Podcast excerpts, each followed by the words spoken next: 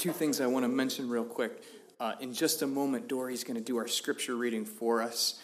Uh, and the other thing is, we've got a super short business meeting after this service uh, to welcome some new members. So stick around for just five minutes, and uh, it'll be a cause to celebrate. Uh, Dory, go ahead. We're reading from Psalm 42. As the deer pants for streams of water, so my soul pants for you, O God. My soul thirsts for God, for the living God. When can I go and meet with God? My tears have been my food day and night, while men say to me all day long, Where is your God? Those things I remember as I pour out my soul, how I used to go with the multitude, leading the profession, the procession to the house of God with shouts of joy and thanksgiving among the festive throng. Why are you downcast, O my soul? Why so disturbed within me? Put your hope in God, for I will yet praise him my Savior and my God. My soul is downcast within me, therefore, I will remember you from the land of the Jordan, the heights of Hermon, from Mount Mizar. Deep calls to deep in the roar of your waterfalls. All your waves and breakers have swept over me. By day, the Lord directs his love. At night, his song is with me a prayer to the God of my life. I say to God, my rock, why have you forgotten me? Why must I go about mourning, oppressed by the enemy? My bones suffer mortal agony as my foes taunt me, saying to me all day long, Where is your God? Why are you downcast, O my soul? Why so disturbed within me? Put your hope in God, for I will yet praise him, my Savior and my God.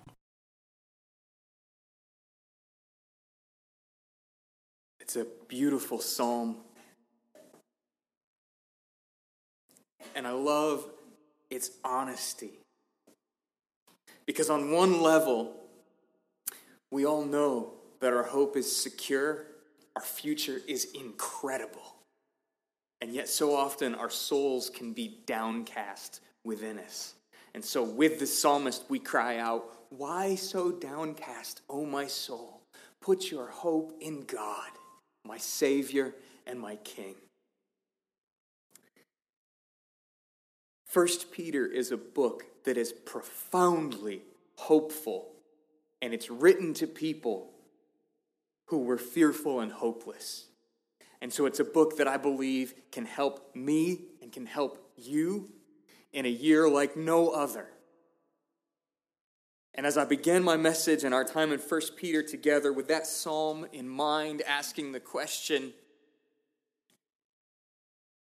Why so downcast, O my soul? Let me ask you some things that might make your soul downcast. How many of you are optimistic about the goodness of 2021? How many of you are confident? We got one, a few others. How many of you are feeling confident that when the time comes for you to retire, you're going to be able to? How many of you who are retired are feeling confident that you have saved enough? How many of you could lose it all and be okay? How many of you are hopeful that you will have a job through 2021 that meets the needs of your family? How many of you are hopeful for your kids and your grandkids?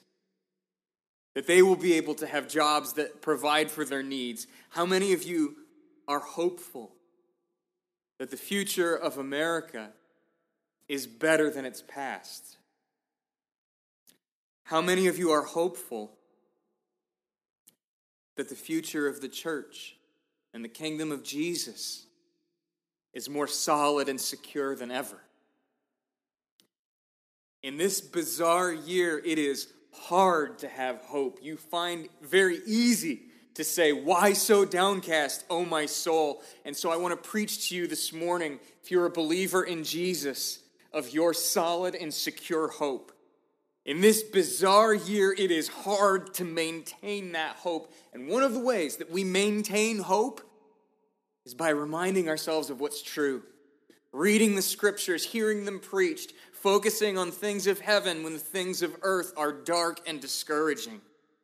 That's not escapism, that keeps you grounded. It doesn't make you of no earthly good. It's the only reason you can be of any earthly good because your salvation is certain. Your suffering is purposeful and purifying. Your future is better than you can possibly imagine. I'm going to say that again. That is the main point of this message today. Your salvation, if you are a believer in Jesus, is certain. Your suffering is purposeful and purifying. Your future is better than you can possibly imagine. And so I want to point you to the words of 1 Peter written to people who had been displaced, who had been spread in five different colonies throughout ancient Asia. And Peter begins after he has addressed this group, saying that they were foreknown by God the Father, they were elect, chosen by God to be sanctified by the Spirit to obey Jesus Christ for the sprinkling with his blood, after he has prayed, May grace and peace be multiplied to you, he then turns and praises the Father. And my first point this morning from 1 Peter is that when times are dark, we begin, as hard as it is, with prayers of praise. Think of that psalm again for a second. Where does the psalmist begin? It says, As the deer pants for the water, so my soul thirsts for you, O God. It's a kind of praise from a thirsty soul that says, God, you are the greatest good. You are the only thing that satisfies. And when I look around and I don't see you, I long for you and I want more of you. You are the only source of satisfaction. And like that ancient psalmist, Peter says, Blessed be the God and Father of our Lord Jesus Christ. If you were here last week and you heard my first sermon on 1 Peter, you know the people he's writing to have been thrown out of their home city. They've lost their homes. They've been forced to move to a place where they are not welcome as citizens. And so their hope was struggling and weak. And if you've ever been discouraged and someone comes alongside of you who's just overzealous and happy and joyful, you kind of just want to punch them in the face, right? Not super spiritual, but it's true. And Peter writes to these displaced people and begins his address to them with a praise of thanksgiving to God the Father. Because in dark times, Peter is persuaded of the truth that God is good. He's not in denial at all. He blesses the God and Father of our Lord Jesus Christ, and he gives reasons for why he is praising God. And the bulk of my message this morning, I want to spend in verse 3 through 5 because it's there that we find the reasons for Peter's praise and for our praise. So he begins with a prayer of praise, but he moves to focus on the work of God. Do you believe that God is active today? That he's active in your life, both in form of blessing, but also when he allows suffering into your life, that that's not an accident, that he didn't somehow fail to control things, that he, that he slipped up and forgot and took his eye off you, and, and so you're in trouble because of that? No, not in a million years. Peter has the confidence that God is active in your life and in my life and he gives you this great confidence that your salvation is certain for three specific reasons. So we've read the beginning of verse 3. Let's look at the second half of verse 3 through verse 5 and see God at work. Peter says, according to his great mercy, he, God, has caused us to be born again to a living hope through the resurrection of Jesus Christ from the dead, to an inheritance that is imperishable, undefiled, and unfading, kept in heaven for you who by God's power are being guarded through faith for a salvation ready to be revealed at the last time. Now, there are three solid reasons for you to be able to praise God because of the work that God is doing. So, I don't know if you're a note taker. Sometimes I find it helpful to take notes as I'm listening to preaching, but I don't want to be confusing here. I'm going to give you three reasons that your salvation is secure, and that is under the heading of God is at work, which is why you can praise Him. So here are the three reasons, and I'll pause and give you a little bit more detail on each of them. Number one, you can praise God, and God is at work because if you are a believer in Jesus, He has caused you to be born again. He has caused you to be born again. You can praise Him every day for that. Number two, not only has God caused you to be born again, God is keeping your future inheritance. Number two, God is keeping your future inheritance. And number three, not only is God keeping your future inheritance, God is keeping you. God is guarding you. So let's go back and look each of those in more detail and understand that each of them helps us praise the Father when times are dark, when times are uncertain. God is at work, and number one, God has caused you to be born again. You can think of Jesus' teaching in John chapter 3, where he says to the Pharisee Nicodemus, who looks good on the outside, he's a real religious guy, but Jesus said to him, You must be born again. He was totally confused by that. He had no idea what it meant. And maybe it's a confusing term that you don't know what it means either. Why is new birth necessary? Why do we have to be born again? Well, because the scripture teaches that we are born sinners.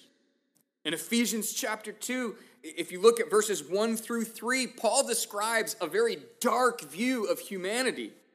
He says that by nature we were children of wrath. We were born dead in our trespasses and sins. We are alienated from God. We are enemies of God. We are spiritually dead, and new birth is necessary because unless God makes us alive, we will be cut off and separated from Him forever. And that's why I've qualified the hope that's here by saying, if you know Jesus as your Savior. If you don't know Jesus as your Savior, you are still dead in your trespasses and sins, and the only hope you have is to believe on the Lord Jesus Christ and be saved. But if you are a believer, the hope that you have is God has caused you to be born again. And I want you to think for just a moment about the metaphor of new birth. I believe Jesus is very intentional when he uses that to describe how we are made alive in Christ. How many of you had any choice whatsoever when you were born the first time? Did you say, hey, mom and dad, I'd kind of like to exist? Could you help me out with that? No, you can't. You don't exist yet. And yet, God the Father, not only in His perfect plan caused you to be born the first time. If you are a believer in Jesus, the scripture teaches that God has caused you to be born again. He made you alive while you were dead in your trespasses and sins. Ephesians 2 says, just because he was merciful. He wasn't looking to see who would turn out to be beautiful or handsome. He wasn't looking to see who would turn out to be a pretty good person already, so he chooses the best and lets the rest go. Just because of his mercy, he causes you to be born again. And here's why that is amazing news. Because if your salvation depends on you and the strength of your faith and your ability to believe when times are dark, it will fail. You will be discouraged by the things that happen around you, by the trials and hardships of life, and in your own strength, you will not continue in belief. But if God is the source of your belief, if he initiates it and he begins it, what does Philippians say? He who began a good work in you will be faithful to complete it. And the scripture teaches that God is the one who began this. Christian, your hope is secure because God is the cause. And just like you had no choice in being born the first time, your choice, humanly speaking, had nothing to do with you being born again the second time. God gives you the gift of faith in opening your eyes. And his gift is not going to be revoked when times are dark and difficult. Peter says very specifically the way we were born again and given this life is by the resurrection. By the resurrection. Notice it there again in, in, verse 3. He has caused us to be born again to a living hope through the resurrection of Jesus Christ from the dead. Well, how does the resurrection bring about new life? How does the resurrection bring about new birth? Here's how Scripture teaches, as I've just said, that we were dead in our trespasses and sins. And when we place our faith in Jesus Christ, that He, as God's Son, died in our place, our faith unites us to Him so that His death becomes our death, and His death perfectly satisfies the wrath of God on our behalf so that we no longer are indebted to God because of our sin. We are no longer aliens and enemies of God because of our sin. Instead, the death of Christ satisfies his justice, and the resurrection of Christ gives us new life. You say, Pastor, how do you know that? That's just a phrase in 1 Peter. How do you get all that? I would urge you, if you have that question, read Romans chapter 6. Romans chapter 6. It's one of my favorite texts that talks about baptism because Paul describes how we are united to Christ in death, and baptism is just a public profession of that faith that we died with him, and if we have died with him, we also will be raised with him. And being united to Christ by faith means that we share in his life. So, Christian, how do you have life? You have life because Jesus rose again from the dead.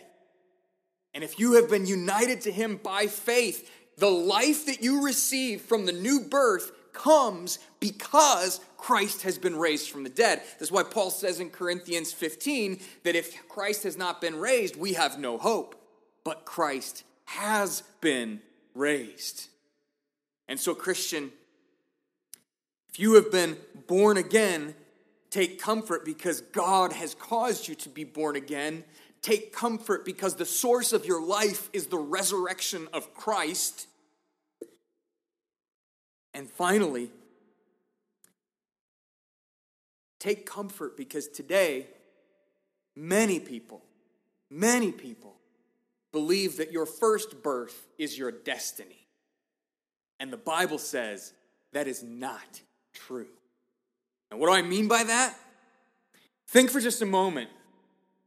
There are songs that, that celebrate, I was born this way.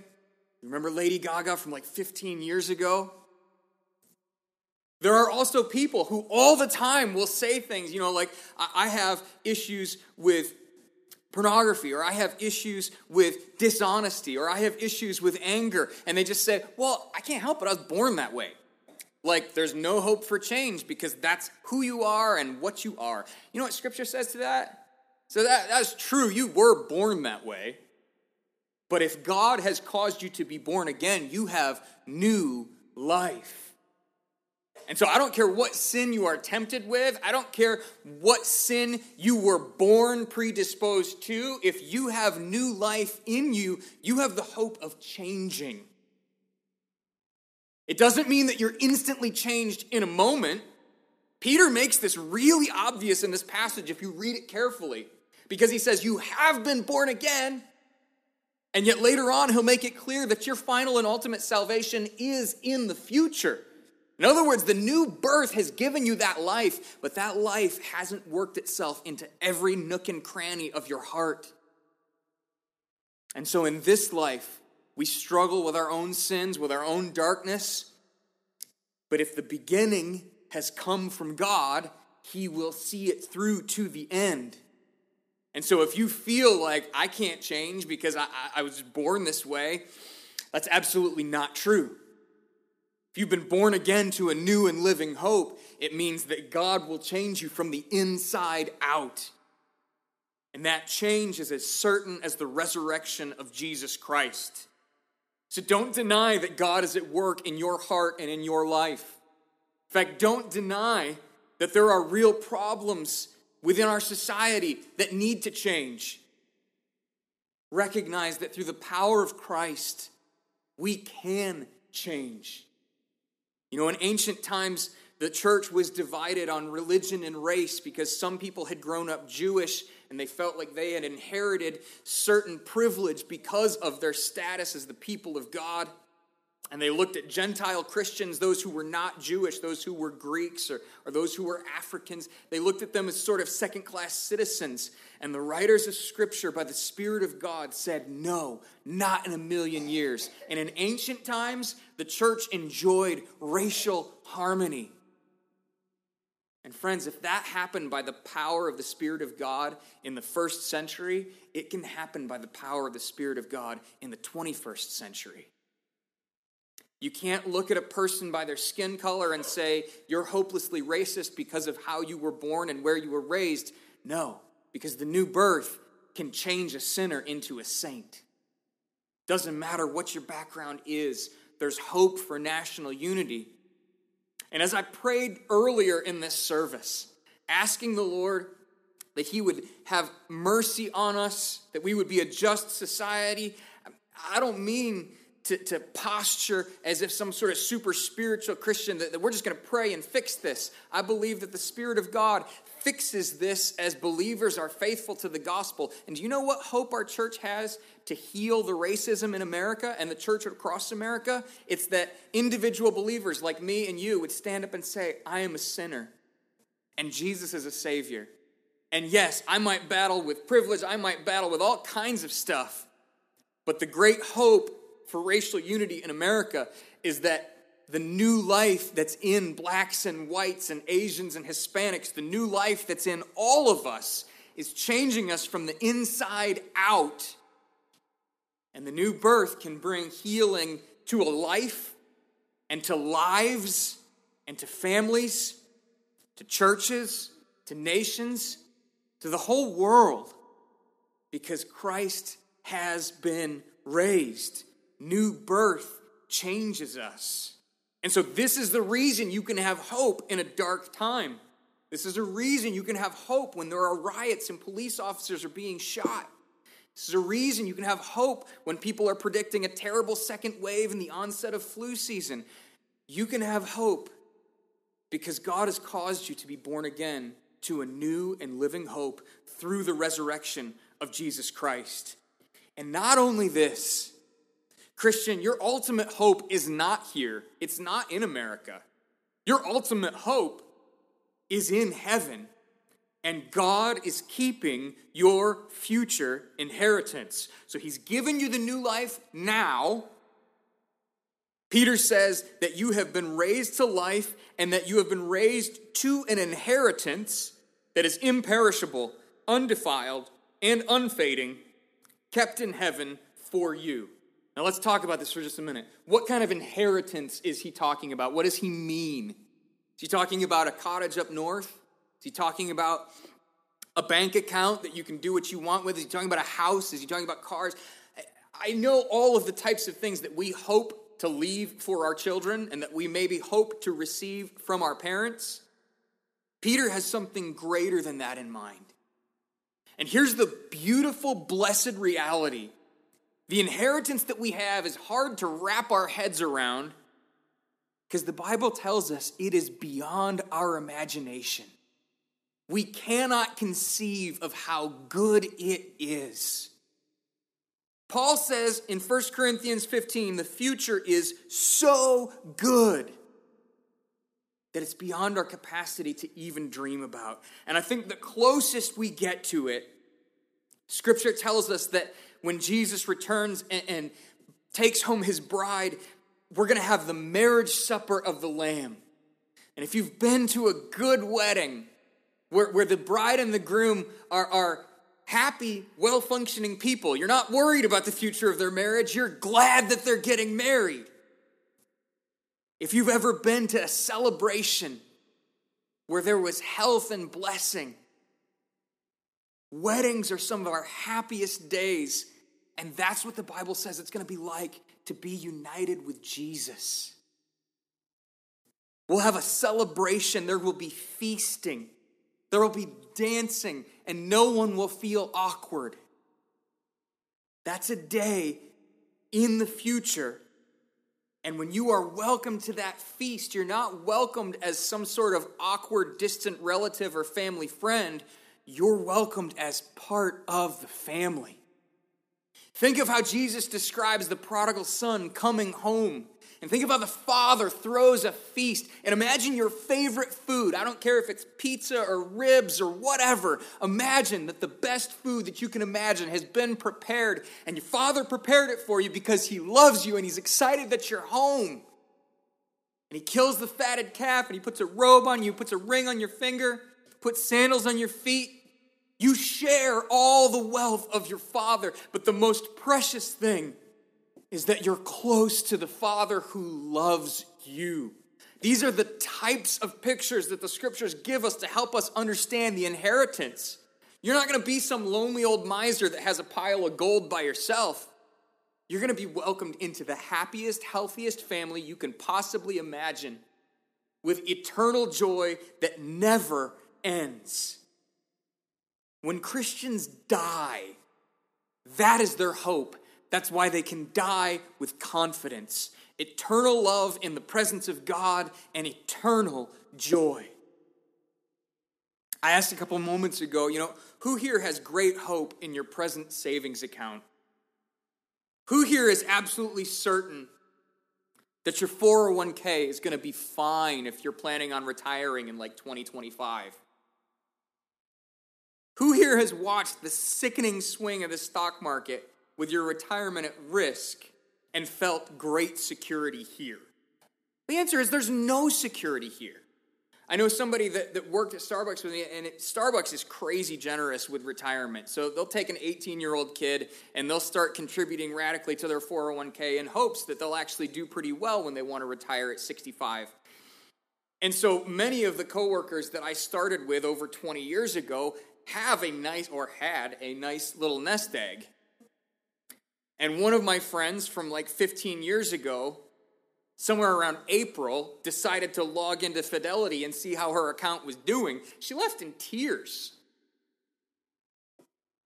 If your hope is there, you don't have much hope. But if your hope is imperishable, undefiled, unfading, kept in heaven for you by God, who cares? Because your inheritance is beyond the reach of this earth and the devil himself. Your inheritance is guarded by God and it's beyond the reach of this world. And so you have the good news that God is keeping everything you need for you. Not only that, I was reading a couple different commentaries throughout the week, and, and John Calvin has such a heart for his people and such a pastoral love. He pointed out that Peter makes it very clear that this inheritance is for you. Peter doesn't say, God's got this great inheritance for the people that love him. He makes it very clear that it is for you. You could take your Bible and you could write your name in where it says, You. The promises of God are not for other people somewhere else. If your hope is in Jesus, the promises of God and this inheritance and the new life, it is for you. I could say, This inheritance is for Phil. It's for Lauren. I could say it's for Scott. I could say it's for Jill. I could say it's for Chris. I could say it's for Carol. I could say it's for Bill. If your hope is in Christ, your name belongs in this verse. God has an inheritance for you. The uncertainty of this year and whatever comes in the next year cannot touch it. It is kept by God for you. And not only is God guarding your inheritance, He's not like Smaug the dragon just sitting on it while you're off in danger. God is guarding you. Look at this next piece that, that Peter describes so that you can praise the Father, so that you can trust his work. Peter says, verse 5, not only is your inheritance kept in heaven for you, verse 5, you are be, by God's power being guarded through faith for a salvation ready to be revealed in the last time. Calvin had a quote that was so good. I just want to share it with you directly. He said, How weak soever we may then be, yet our salvation is not uncertain, because it is sustained by God's power.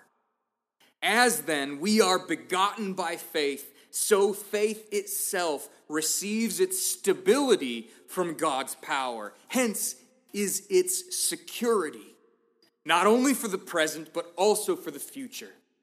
Have you ever doubted your faith? I, I don't want to ask you to raise your hand, that's probably too awkward, right?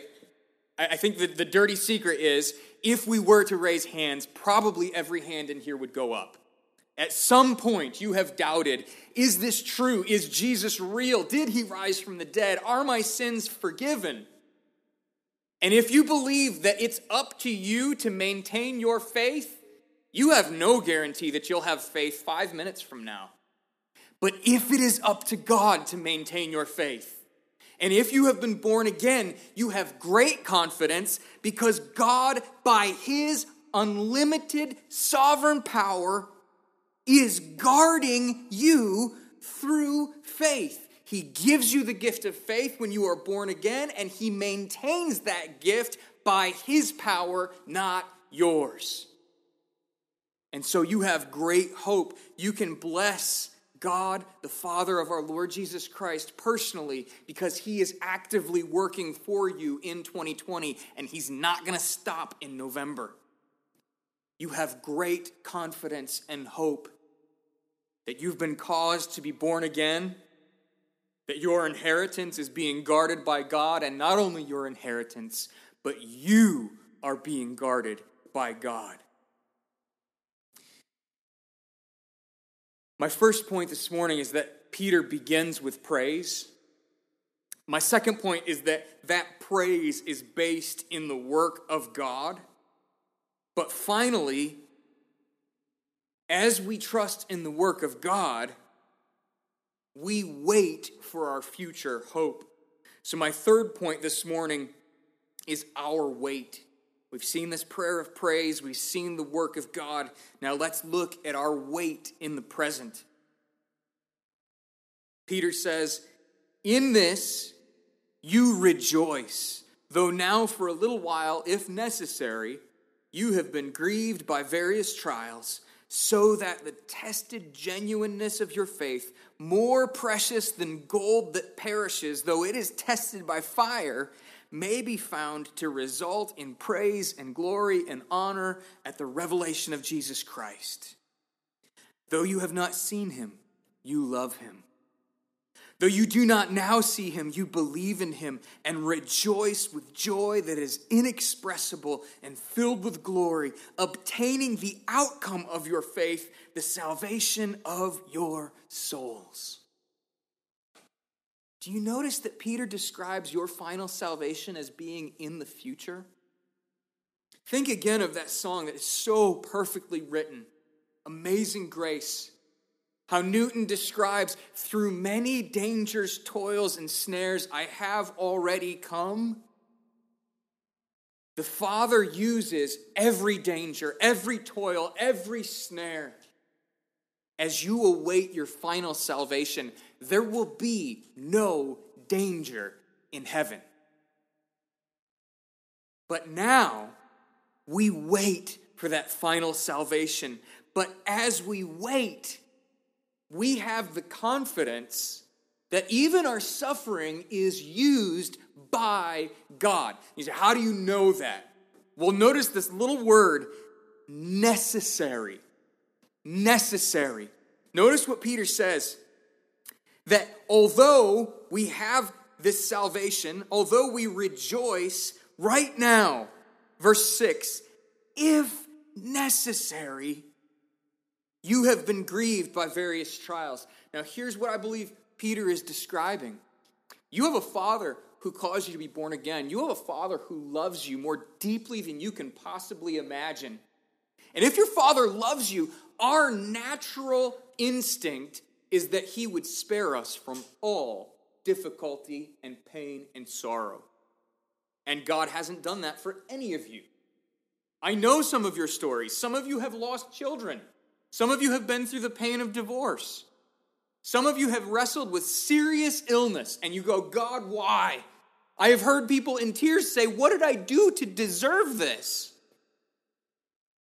And the expectation is that if God the Father loves us, he would spare us from all of these things. And what Peter says right here is that now, for a little while, if necessary, if necessary, God allows trials into our lives. That means that we need those trials. Why?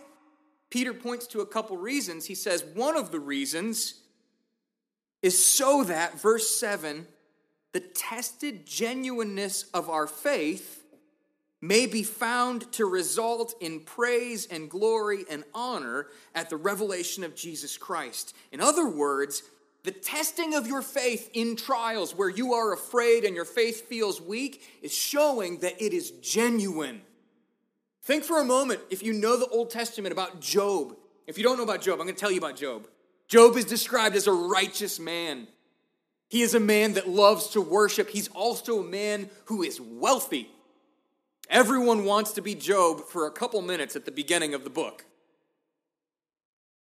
Satan goes before God, and God says to him, Have you seen my servant Job? And Satan says, Yeah, of course he loves you. You've given everything that he could ever have wanted. He's got a beautiful family, He's wealthy, he feasts all the time. Who wouldn't be happy like that? Let me take all that stuff from him and let's see if he curses you. Because many of us, when we lose the things we love, are tempted to curse God, right? Satan understands our character and our weakness. And the same thing happens to us. And if you, when you lose the things you love, continue to have that faith that, like the psalmist, panting for God, like the psalmist says, Why so downcast, O my soul? Put your hope in God. If you maintain that faith in the struggle, it's showing that your faith is genuine. And without the test, the genuineness of your faith would not be obvious to you or to anyone else. You might look back at a previous generation of super Christians, right? The nice thing about looking at Christians from the past is that all their trials and struggles are over. So we can celebrate their success and say what great people they were, but we don't see the agony of their struggles because they're done. And so when you and I experience struggles and pain in life, it feels like we just can't possibly compete. There's no hope. But if you see God preserve you, then God is testifying to you that your faith is genuine. So I said a, a couple minutes ago, some of you have lost children. Some of you have had cancer. Some of you have been through divorce. Are you still a believer today? Then your faith was tested and your faith passed the test. And the tested genuineness of your faith is an encouragement and a comfort now. And if you're worried about failing the test in 2020, remember that it was God who got you through it in the past, and God will get you through it in the present.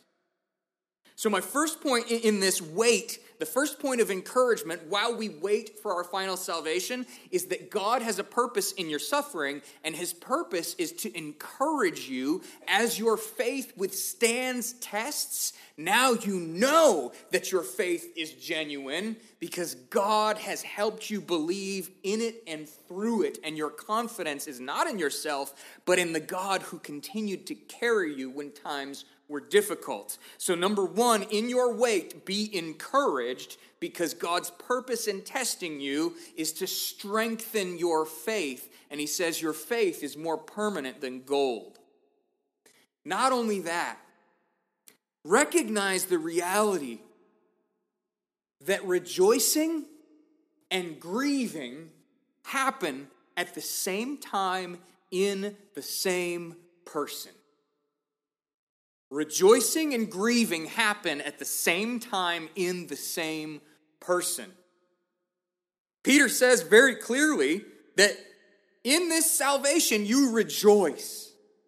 And if you are a believer, do you remember the moment that you realized that God loved you even though you were a sinner? Do you remember the moment that you realized that God would forgive you for your sins? Do you remember the moment when you realized that you had a hope and a future. That God was the Father who would welcome you with open arms, that Jesus is the Savior who spread his arms to die for you, and that God would put his Spirit in you so that he was always with you and you would never be alone. Do you remember the joy of coming to Christ and realizing that he saved you, not because of anything you did, but because he loved you? Now, Christian, it's easy for that joy to fade. Peter's not saying that you're going to live on a mountaintop for the next 40 years. He's saying, in this joy, you rejoice, and at the same time, you grieve through the trials that God is carrying you through. So, Christian, as you grieve, don't feel like you are somehow failing at Christianity. Don't feel like you must not have faith because you are in grief. The reality is, we rejoice and we grieve at the same time. And Peter's goal and my goal is to help you remember the joy in your grief and fear so that you're not overcome by fear, so that you don't give in to despair.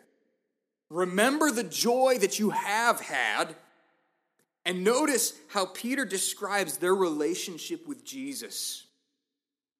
He says, verse 8, though you have not seen him, you love him. Though you do not now see him, you believe in him and rejoice with joy that is inexpressible and filled with glory. Now, pause for a second. I was talking to a believer who's known the Lord for like 40 years, and he said to me, I don't know if I have that kind of emotional experience. And I think few people do. How many of you could say with absolute certainty, I love the Lord? How many of you could say you feel that way Monday morning at 5:30 when your alarm goes off? How many of you say that you have a joy, a real joy? And if you say, "Pastor, I've got it." I'm going to call you on it next time I see you when you're grouchy. Because nobody lives that way all the time. The reality is, if you know Jesus, God has placed his love in you. First John says, we love because he first loved us. It started with him. He picked us out and said, I love you and I forgive you, and you are mine. You are my son. You are my daughter. And because we've received the love of God, his love is in us. Not perfectly, but it started, it has begun. And at times, we experience amazing joy. And here's the thing that I think we need to hear from this passage I believe we forget that it's possible and we quit trying. I was listening to an amazing message, just a clip of an amazing message by John Piper this past week, and he was talking about uh, uh, the book of Revelation. Remember where, where Jesus goes to the church of Laodicea? And he says, You guys are lukewarm. They were not experiencing joy. They were not experiencing happiness in Christ. They felt like they were fine as they were, and they didn't really need anything extra from Jesus. They'd secured that eternal life thing, and they were wealthy and happy and well fed, so they had no need of Jesus. And Jesus said to them, I stand at the door and knock. If anyone will open, I will come in and sup with him and he with me. In other words, Jesus is saying to joyless Christians, if you want that joy, seek my presence in your life. He's given you a promise that he will come and fellowship with you. Now, here's the reality. Sometimes we are very much like the psalmist that says, God, where are you? I thirst for you, which means I'm not finding satisfaction in you right now. I've got a desire that's not being met. Where are you? As the deer pants for the water, so my soul longs after you. That's the cry of someone who wants to feel the love, who wants to feel the joy, and they're not presently feeling it. And if that's not a description of 2020, I don't know what is. Many people are anxious and fearful. Many people are depressed. Suicide rates are soaring because we are not meant to be locked up at home. But if we are, Peter would remind us that our ultimate hope is in joy in Christ Jesus. That even when you are locked up at home, though you have not seen Jesus, this is true of every believer today you love him. Though you do not now see him, you believe in him. That's the faith that God gives you. Faith and belief, it's the same word in Greek. In him, and you rejoice with joy that is inexpressible, filled with glory. Here's what I believe, Christian. Even if we have to go back to being locked down, even if we have to stop meeting for a couple of weeks or, or whatever, I don't know what the future holds. I have no idea where this is going. Here's what's going to be true is that you can have an intimate fellowship with Jesus in your apartment by yourself. How do you do that? Well, I'll tell you what I've been doing since I listened to that sermon clip a couple of days ago. See, I believe that Jesus is giving you and me a very intimate promise. And, and as a Christian, one of my biggest struggles is I understand the warnings of Scripture and I take them very personally. But I forget that God wants me to take His promises personally too. And Jesus gives us this intimate promise that anyone who opens the door to his knocking will enjoy his fellowship. So I've just very intentionally, multiple times a day, as I pray, said, Lord Jesus, I, I want that intimate fellowship with you. Would you be with me as I wash these three dishes? Not kidding, the, the twins started crying, and so I only washed three dishes but I wanted the presence of Christ with me as I did it because I hate washing dishes. And as I got ready to prepare my message this week, I said, Lord Jesus, would you be, I don't want to prepare this as a scholar. I want to prepare this as a pastor for the people that you have called, for the people that you love. Lord Jesus, would you be with me in a personal, present way? Because your word promised that if I open the door of my heart to you, you would come and fellowship with me. That's a promise for me. And, saints, that is a promise for you. That is a present promise for you. And when you fellowship with the Lord Jesus, you begin to taste this joy, and the affections of your heart rise up. And if you've never experienced that, would you try it? Would you make it a point this week in your prayers Maybe at the beginning of the day, or maybe just when you randomly think of it, or maybe if you're like me, you need a reminder. Would you say, Lord Jesus, I am taking on faith that you will fellowship with me.